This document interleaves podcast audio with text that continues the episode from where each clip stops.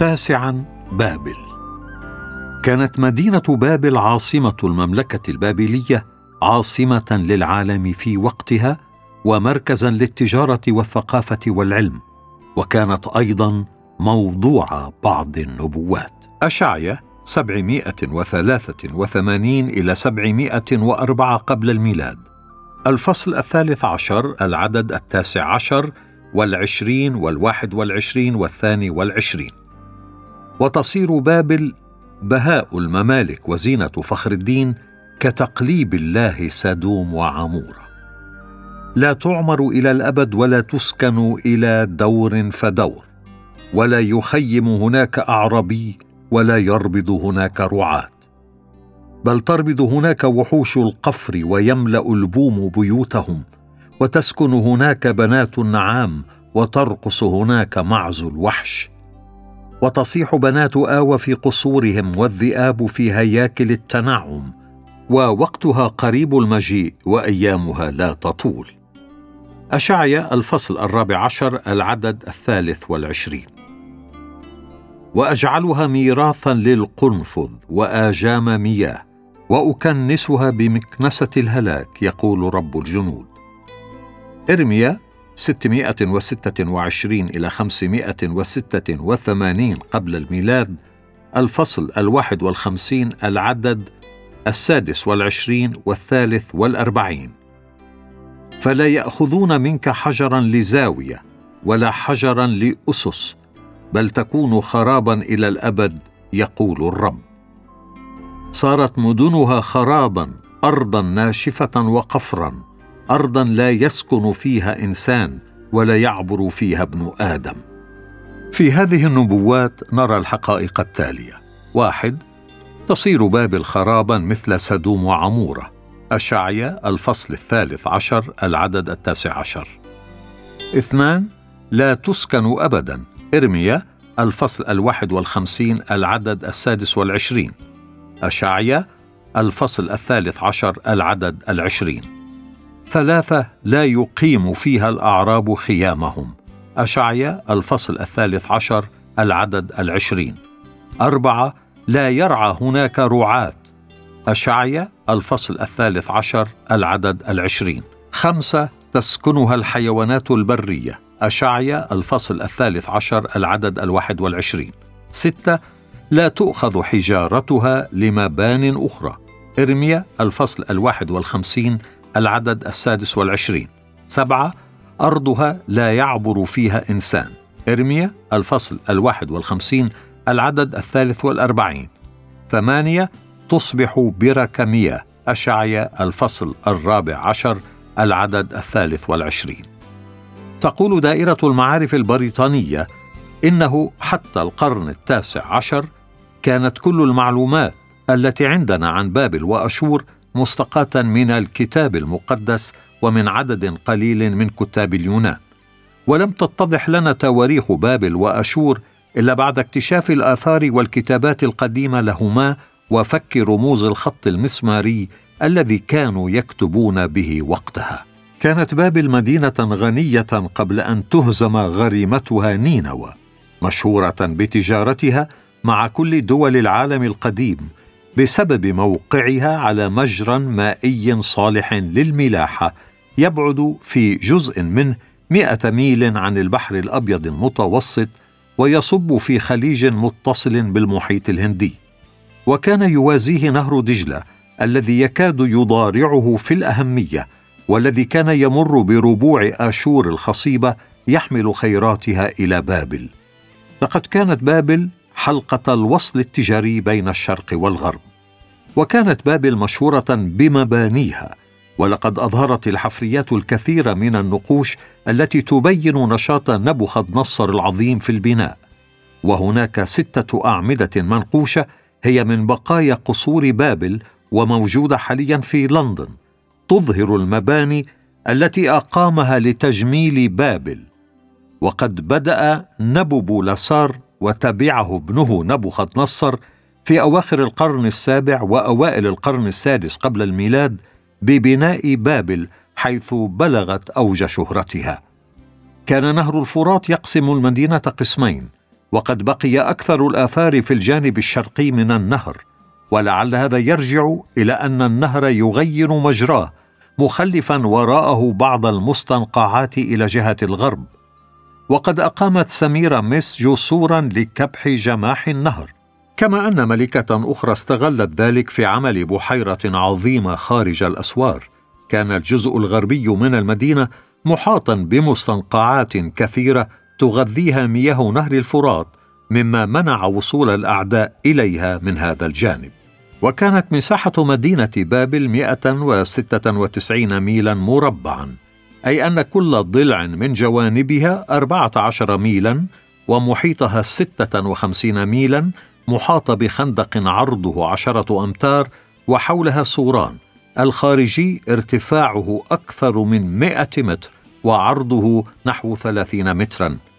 يتسع لثمان مركبات حربية متجاورة وبه مئة بوابة من النحاس وألفين وخمسمائة برج مراقبة ارتفاع كل منها أكثر من ثلاثين مترا فوق السور.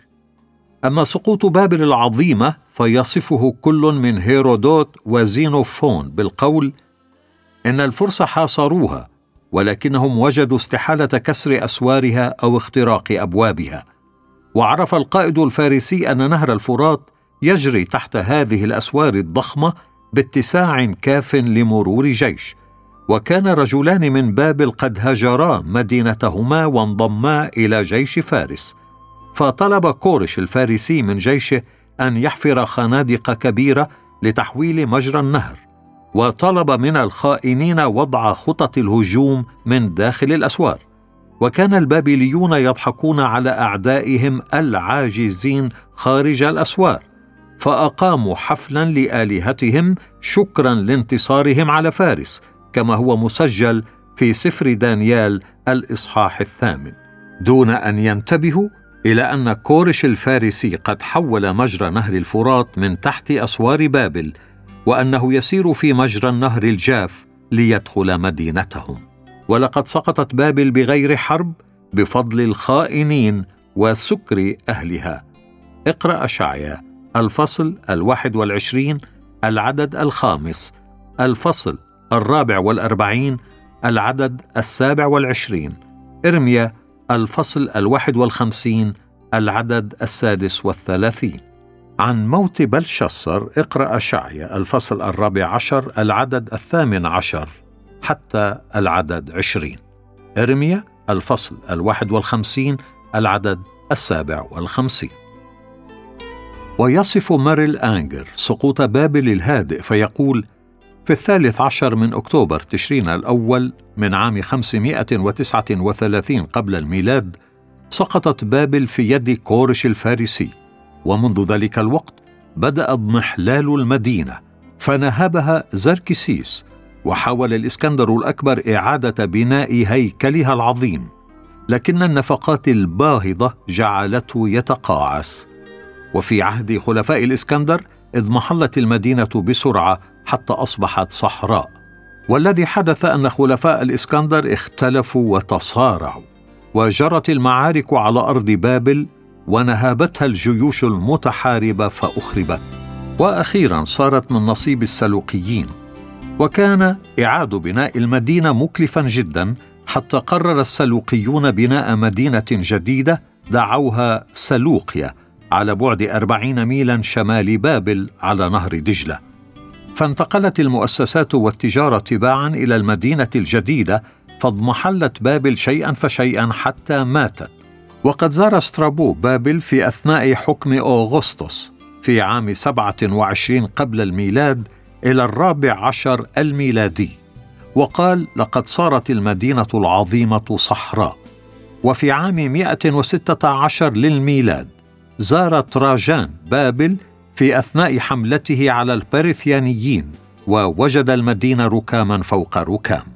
وفي عام 363 حارب الإمبراطور جوليات الساسانيين حكام فارس وأخرب أسوار بابل التي كان الساسانيون قد أعادوا بناءها. واليوم على مسافة 44 ميلا جنوبي بغداد تجد الحطام المغطاة بالرمال التي كانت يوما بابل العظيمة. وقد قال أحد علماء الآثار شتان ما بين عظمة الحضارة الماضية والخراب الحالي.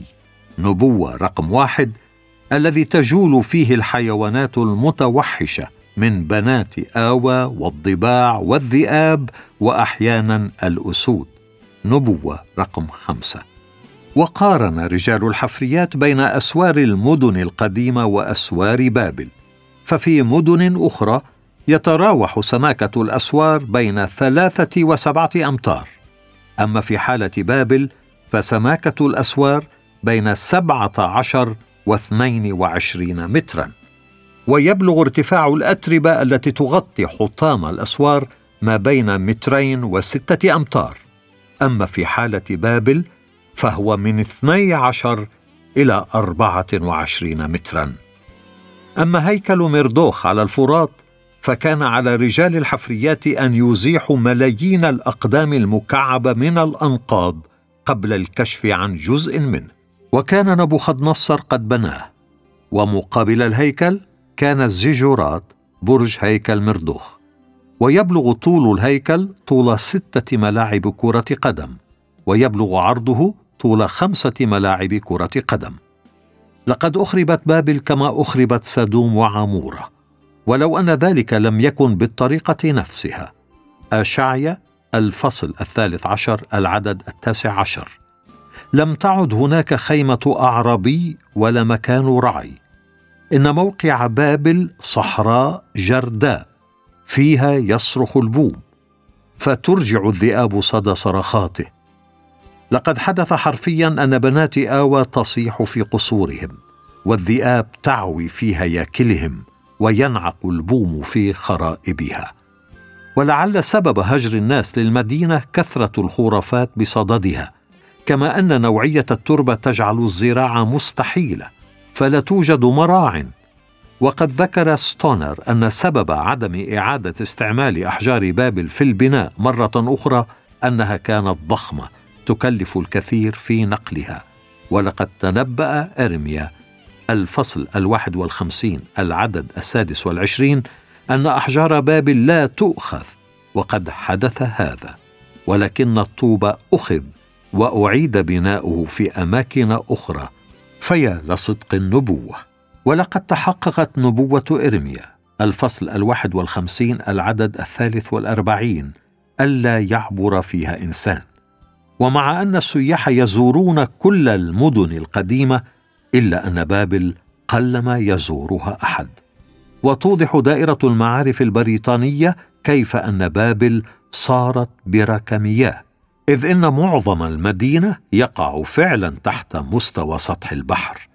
إن الأنهار التي أهملت أغرقت أرضا كثيرة. انظر أشعيا الفصل الحادي والعشرين العدد الأول. لقد تحققت النبوات الثمان كلها. لاحظ الفرق بين النبوات عن بابل وتلك التي درسناها عن مصر. بابل انتهت لكن مصر استمرت كدولة ولكن ليس في عظمتها القديمة تماما كما ذكرت النبوات. ولم تكن بابل مدينة تجارة وحسب بل مدينة دين أيضا.